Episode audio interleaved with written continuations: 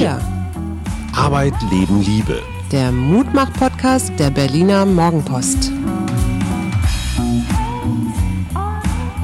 Und hier sind wir wieder frisch und ausgeruht und gestärkt durch das Wochenende. Mein Name ist Hajo Schumacher. Mir gegenüber sitzt die Suse Schumacher. Suse Schumacher. Wie war dein Wochenende, Beste? Wirklich sehr ausgeruht und vor allen Dingen wunderschön, weil wir ja viel draußen waren. Mhm. Unter anderem waren wir in einem Naturweltkulturerbe, kann man das so sagen? Ja, so, so heißt das. Und zwar waren wir im Buchenwald von Grumin. Mhm. Angermünde, Großraum. Kann ich nur empfehlen. Ein wunder, wunderschöner Wald, eben ganz naturbelassen. Ich werde auch sicherlich einen meiner nächsten Waldtage dort mal veranstalten, weil ich einfach finde, äh, das hat nochmal so eine ganz eigene Energie dort. Buchen sind ja doch sehr grüne Laubbäume und dementsprechend ist dieses Licht auch so wunderschön. Ja, der nächste Wa- Waldtag ist jetzt am 10., also am 10. Oktober, der ist relativ voll, aber wer mit mir nochmal in den Wald möchte, vielleicht im November, um dann jetzt dieses rote Buchenlaub sich anzugucken, das sind ja auch rote Hainbuchen, die dort wachsen, immer willkommen. Sag mal, die Buche, ne? wenn die jetzt ein Tier wäre, was für eins wäre das? Für mich wäre das, glaube ich, eine Giraffe oder sowas. Also die Buche ist für mich eher ein positiver Baum. Ein Ja, eine Giraffe Baum. auch für Ja, ja, ja. Und für dich? Ja, eher, eher vielleicht sowas, na, Kuh ist vielleicht ein bisschen zu simpel. Ja. Aber sowas, sowas beständig. Naja, was Beständiges eher. Ich, ich finde ja diesen Stamm und diese Rinde so besonders. Dieses, das hat ja immer sowas sehr Gerades, Aufrechtes. Wir hatten ja auch noch, wir hatten ja eine Begegnung auch noch mit einem Reh, ne? Ja, ja, behauptest du. Ja, nee, ich behaupte das nicht. Rehe machen wirklich Geräusche wie heisere Hunde. Und die Also du benutzen denkst, das. die haben Corona, wenn du sie hörst. ja, ein bisschen, genau. Es hört sich ein bisschen nach Bellen an, aber ich fand es auch so ein bisschen wie so ein Jaguar oder so ein, so ein Raubkatze. Also Jaguare sind ja da im Barnimer Land äh, reichlich vertreten. Überall eigentlich, ne? Sag mal, lass uns mal historisch werden. Äh, Deutsche Einheit, das war ja so dieses Wochenende und ich, jeder muss dann so pflichtschuldig seinen Kommentar schreiben, dass das jetzt ja alles so je nach Sicht ganz gut oder ganz mittelmäßig verlaufen ist. Wie stehst du zur Einheit? Ist das für dich ein Feiertag? Nee, eigentlich nicht. Er ist uns ja auch ein bisschen auf die Füße gefallen, weil wir leider völlig übersehen hatten, dass Samstag Feiertag die Läden zu sind. Also einkaufen ging nicht mehr. Und dadurch, dass wir auf dem Land waren, habe ich dann natürlich auch hier nicht mitbekommen, was alles in Berlin so an Feierei war. 70 Demonstrationen Ich meine, von ist- rechts bis links. Für mich ist das so ein willkürlicher Tag. Also der ist ja irgendwann mal festgelegt worden, dass es jetzt der 3. Oktober sein muss. Also warum es nicht der fünfte sein kann oder der vierte oder Ja, so. oder der Tag des Mauerfalls Oder konkret. das ne? wäre noch konkreter ja, aber der gewesen. 9. Also November ist natürlich auch vergiftet mit anderen, anderen historischen Daten. ich weiß nicht, durch diese Pandemie ist der mir so ein bisschen weggerutscht. Dir auch? Zweit, ja, äh, ich, ich finde ganz ehrlich, diese Einheit war ja ein totaler Glücksfall, weil unblutig und aber das ist genau ihr Problem. Es fehlt dem Ganzen so ein Drama, ne? Und so von Ja, 89 so bis unblutig war es ja nun auch nicht. Ne? Also die deutsche Einheit. Das war, ich guck dir mal die Revolution jetzt gerade in Minsk Ja, okay. an oder in Ja, Hongkong. also im Vergleich dazu. Ich habe jetzt bloß an diese Flüchtlingsströme dann nach Ungarn und geschlossene Grenzen, also alles, was davor noch war und die Leute, die auf die Straßen gegangen sind in Leipzig äh, vor der Kirche und Ah ja, aber es wurde, es wurde kein Schuss abgegeben. Ja, das stimmt. Da, ja, da, da hast du recht. Aber ich, für mich ist das immer so ein Überstülpen von einem System aufs andere und dann dem anderen System zu sagen, ihr wart also im Prinzip völlig verblendet und falsch drauf. Und, Und das, ihr habt immer euer äh, falsches Leben gelebt. und ihr habt immer euer Fall, genau. Und das finde ich so ein bisschen schwierig. Also so sehr ich mir das immer gewünscht habe, weil ich habe ja sowohl Familie im Ost als auch im Westen immer gehabt und kannte auch beides. Äh, so sehr ich mir das immer gewünscht habe, fand ich das dann am Ende doch schwierig. Und ich habe mir immer fest vorgestellt, ich bin ja nun so ein Westkind, wie das eigentlich geworden wäre, wenn nicht der Westen quasi den Osten übernommen hätte. Ich, ich sage es jetzt mal bewusst so provokativ, sondern wenn es andersrum gewesen wäre und ich wäre plötzlich so mit meiner Geschichte, die ich vorher so für völlig in Ordnung und normal gehalten hätte, plötzlich so überholt worden äh, und hätte mich jetzt neuen Normen, neuem Geldsystem, was weiß ich auch immer, da zurechtfinden müssen. Also und ich glaube, das ist nicht so mhm. eine einfache Leistung. Nee, und ich glaube, genau dieser Perspektivwechsel, den haben viele Wessis einfach gar nicht gemacht. Also viele waren ja stolz darauf, nö, was soll ich denn im Osten? Ne? Nie ja. so hingefahren. Aber ich stelle das auch bei mir fest, so die ersten zehn Jahre, ich war ja da viel beim Spiegel, da war der Osten einfach das Reich des Bösen. Ja. Da war Stasi, da war Doping. Also die, die ersten Jahre haben wir uns eigentlich nur die dramatischen Geschichten ja, erzählt. Ja. Die, die gescheiterten Fluchtgeschichten oder wenn sich Paare gegenseitig ausgespitzelt haben oder sowas. Ich habe eigentlich jetzt erst so in den letzten zehn Jahren das Gefühl gehabt, dass ich mich mit Ostlern auf einer vernünftigen Art und Weise unterhalten kann. Weil ich von meinem, ich sag mal. Habitus? Ja, von meinem Westarroganz-Habitus so ein bisschen runter war. Und mhm. ich bin auch aus dieser, aus dieser gut-böse Polarisierung raus. Und mhm. ich, ich habe wirklich viele Menschen in den letzten zehn Jahren erlebt, wo, ich, wo wir Zeit und Ruhe hatten, einfach mal ohne viele Wertung und ohne dieses politische Gut-Böse sagen, wie war das eigentlich bei euch? Also zum Beispiel bei der Armee. Ja. Ne? Wenn junge Männer in der DDR verweigern wollten, dann wurden sie eingesperrt, mhm. meistens. Mhm. Oder ähm, wie war das damals, einen Arbeitsplatz, einen Studienplatz zu kriegen? Wie lief das Leben? Und ich verstehe schon, dass die, ich sag's jetzt mal äh, so gemeinschaftlich, obwohl es wahnsinnig schwierig ist, es gibt die Ossis nicht. Ja. Aber es gibt schon eine gewisse, ein, ein Bewusstsein für so Zusammenhalt und weil du, du hast ja deinen Alltag viel, viel aufmerksamer begangen eigentlich, hast geguckt, mhm so wer ist Freund, wer ist Feind. Ist ich, ein höheres Maß an Sensibilität, glaube ich manchmal. Ich bin ja in meinem ersten Leben als Journalistin auch noch viel in den neuen Bundesländern gewesen, weil mich das auch interessiert hat. Also ich habe ja viel für den MDR gearbeitet. Äh, was ich immer so interessant finde, gar nicht mal an den Geschichten, die ich da mitgebracht habe, aber ich hatte immer mit den Frauen gleich so ein guten, gutes Gespräch. Also es war immer so auf Augenhöhe. Und wenn ich mir heute so meinen Freundinnenkreis angucke, mhm. dann gibt's eben auch viele, die äh, im Osten groß geworden sind. Und es spielt ich mag auch dieses keine Rolle klare, mehr, ne? nee, es spielt keine Rolle mehr. Wenn ich mich, also wenn man sagen könnte, verliebe, dann verliebe ich mich immer so ein bisschen in Ostfrauen.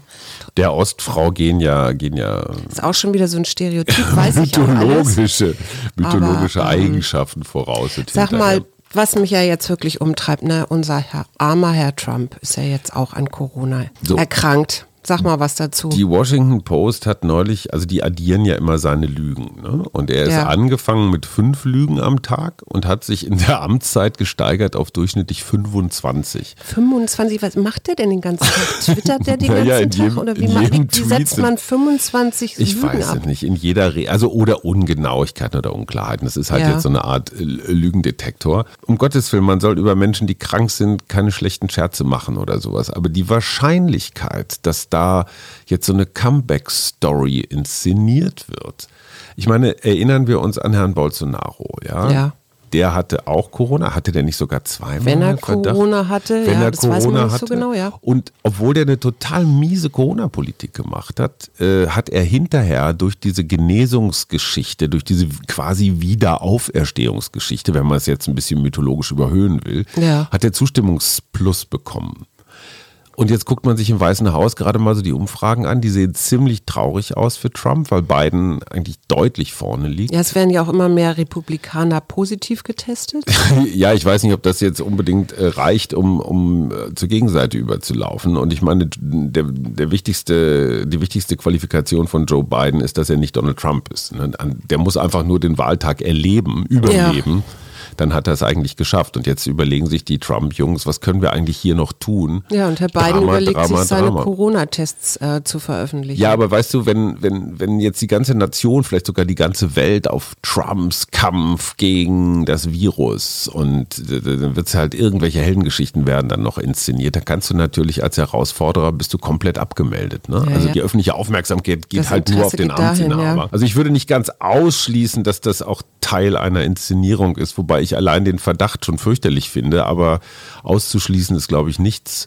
Und jetzt diese Nummer, so die Kinder sollen jetzt die Regierung und den Wahlkampf übernehmen. Ne? Und also dieses, oh, guck mal, die amerikanische Familie hält zusammen. Also da kannst ja, ja. du ganz viel so archaischen Kram bedienen. Ja, ja, ich, ich darf da auch gar nicht weiter drüber reden, weil ich merke immer so, dass ich, ich habe da so Gedanken im Kopf, die nicht unbedingt, wie sagt man, moralisch in Ordnung sind. Also du, du verdächtigst ihn da einer, einer abgekarteten Ich würde das zumindest Show. mal nicht ausschließen, aber wissen tue ich es natürlich auch nicht. Also wir spekulieren fröhlich vor uns hin und in Wirklichkeit wünschen wir niemandem die Pest an den Hals. Und genau, und du hast ja eben noch den anderen Herrn da aus Brasilien genannt, der ja sich auch immer unrühmlicher gebärdet. Mhm. Ich habe jetzt gerade gelesen, dass Pantanal brennt. Weißt du, was das Pantanal ist? Nö. Das ist das größte tropische Feuchtgebiet der Welt. Mhm. Heimat vieler indigener Stämme, mhm. seltener Tiergarten, äh, Tierarten. Ja. Ja, ist auch wieder Brasilien. Ja. Jaguar und Riesengürteltier und so wohnen da. Mhm. Und da sind jetzt 22 Prozent der rund 3,2 Millionen Hektar abgebrannt. Boah. Obwohl das ja, wie gesagt, ein Feuchtgebiet ist. Und es ist auch so, dass es bestimmte Pflanzen gibt, die brauchen sogar Brände, damit sie überhaupt keimen können. Also das gehört schon auch dazu. Aber du hast halt diese Rinderzüchter, die mhm. ja neues Land brauchen, damit ihre Vieh Viecher dann auch was zu fressen kriegen. Und äh, zwar hat Bolsonaro für 120 Tage immerhin mhm. gesagt, okay, äh, Jungs, äh, mal keine Brände, ja. Also hat das ausgesetzt, aber hat auch Umweltinspektoren reduziert und finanziell die Brandschutzmaßnahmen blockiert. Ja, hm. also du kannst ja auch nicht löschen, wenn es dann so schlimm ist. Und das Problem ist ja gar nicht, dass es jetzt mal brennt, sondern das Problem ist, dass dann durch natürlich Trockenheit verschärft wird und das wiederum die Brandgefahr erhöht. Also, mhm. also ein Teufelskreis. Ja, ja, genau. Und das ist natürlich auch wieder fürs Weltklima ganz wichtig, dieses Feuchtgebiet. Mutmach-Podcast ja, möchte ich, ich darauf hinweisen, Aber dass Gabi, Gabi hat zu mir gesagt, ich soll bitte immer auch wieder an solche Sachen erinnern und das tue ich hiermit. Hast du auch, aber ich möchte jetzt die Kurve Kurve gerade mal wieder kriegen. Und zwar eine gute Überleitung, würde Verona Poth sagen, weil wir an diesem Wochenende eine Einladung bekommen haben, die mir sehr wichtig ist, die mich aber auch ein ganz klein bisschen beklommen macht. Wir sind eingeladen worden zu einem Schlachtfest. Ah, ja. Und das ist im Prinzip der Gegenentwurf zu Regenwaldfleisch. Stimmt. Das ist ein, ein Galloway, glaube ich. Also auf jeden den Fall. Den ganzen Winter, das ist permanent auf der Weide. Also ja. so ein wirklich zähes Rindviech äh, ein bisschen zottelig, ne? Also da, da kann auch mal ein bisschen Frost und Eis im, im Fell klimpern. So, und am 20. beziehungsweise in den zehn Tagen davor, und das muss man sich wirklich als, als große Zusammenkunft vorstellen, schlachtet unsere Freundin Friederike, beziehungsweise sie lässt schlachten.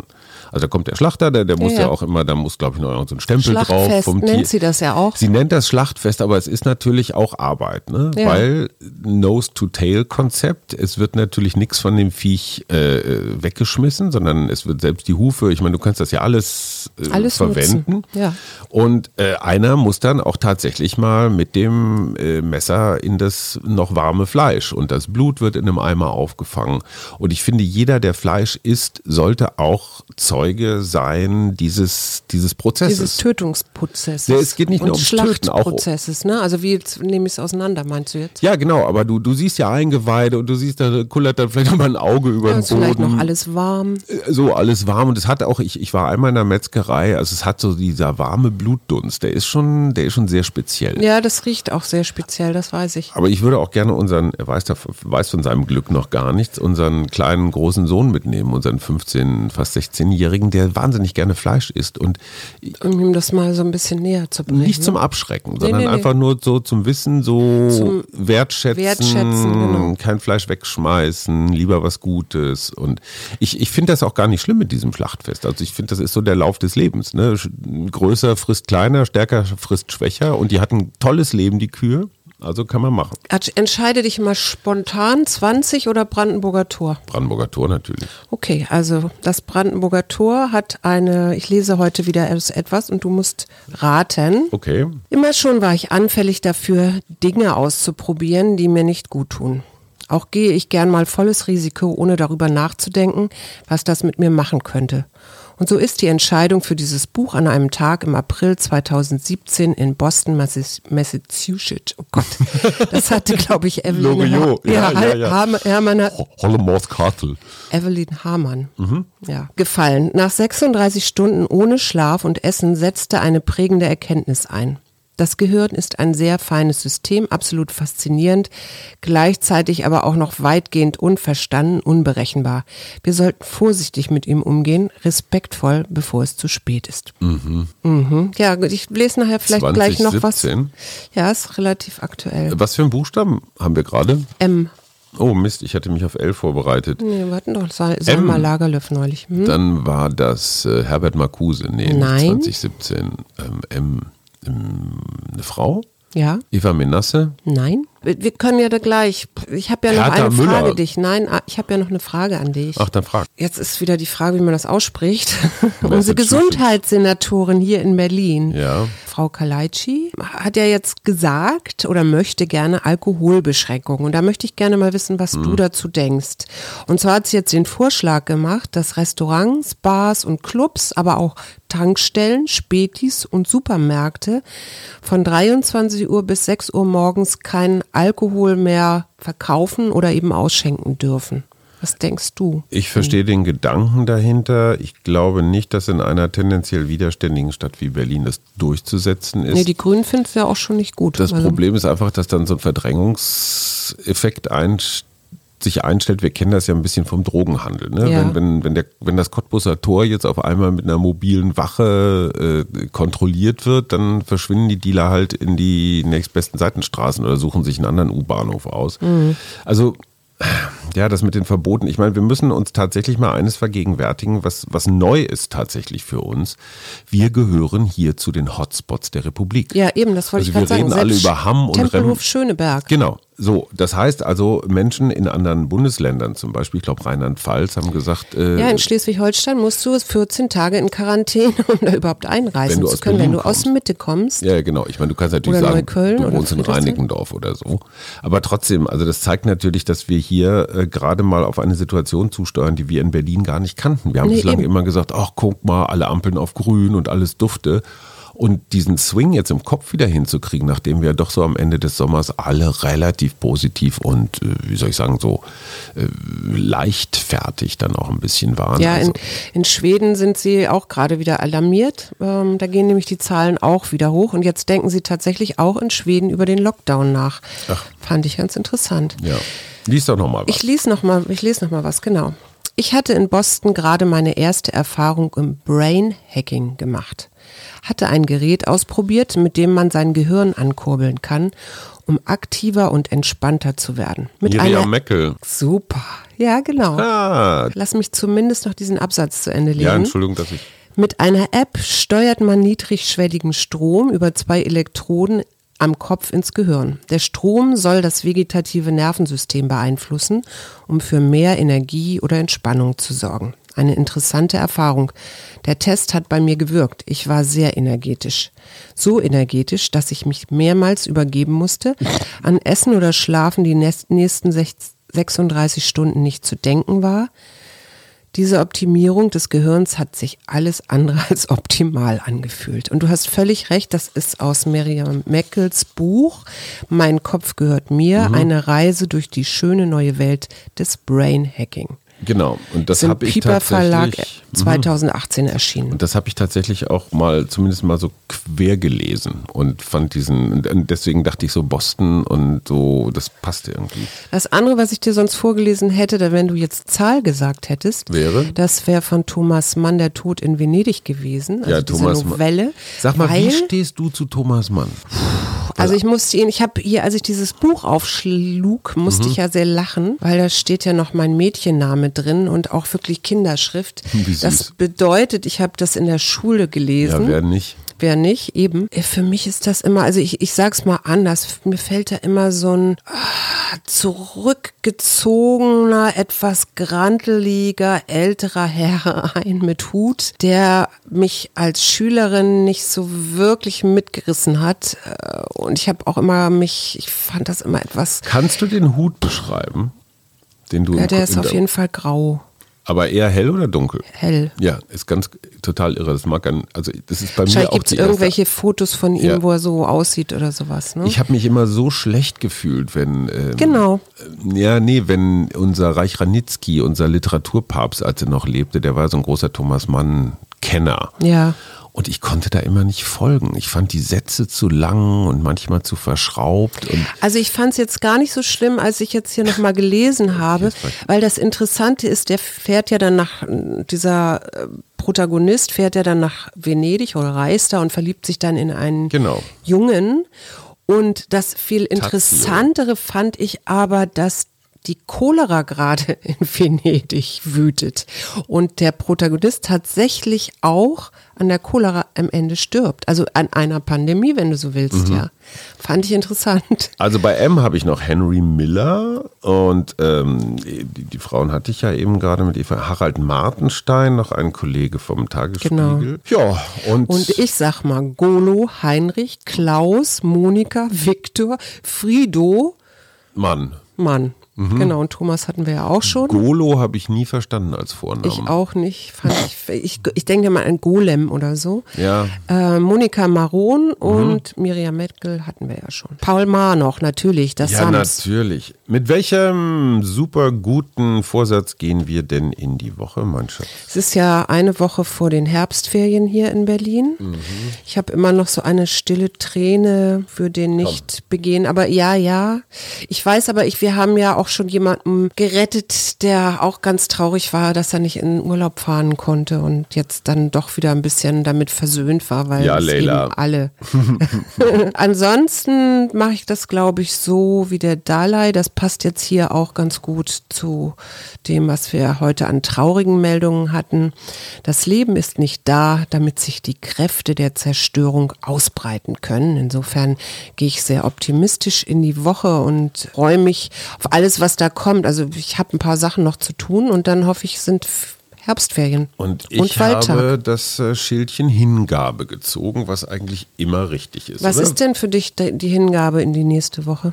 Ähm, die Hingabe ist für mich, ich werde am Mittwoch in der Urania, was hier eine hoch angesehene Bildungsanstalt ist, Ja, darf ich ein mein Buch vorstellen und werde da auch äh, zum ersten Mal seit langer Zeit wieder eine PowerPoint-Präsentation benutzen und bin ein wenig aufgeregt, weil das strukturiert den Vortrag ja schon anders. Also du musst Mhm. dich ja schon an deinen, irgendwie an deinen Folien langhangeln. Bislang habe ich immer so frei gesprochen, was natürlich auch seine Tücken hat, wenn man auf Abwege gerät. Aber ich, ich bin gespannt. Ich ja, bin gespannt. Ich glaube, ich komme mal mit und gucke mir das freue mit mich an. auf ein geduldiges Publikum. Hingabe, bleib bei dem, was ist, statt mit den Gedanken bei dem zu sein, was sein könnte oder sollte.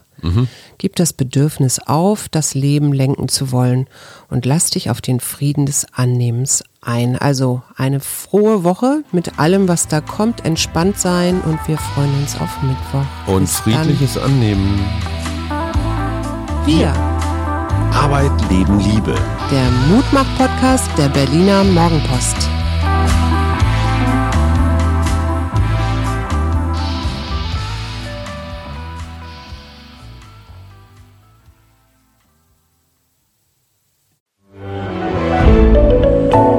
Podcast von Funke.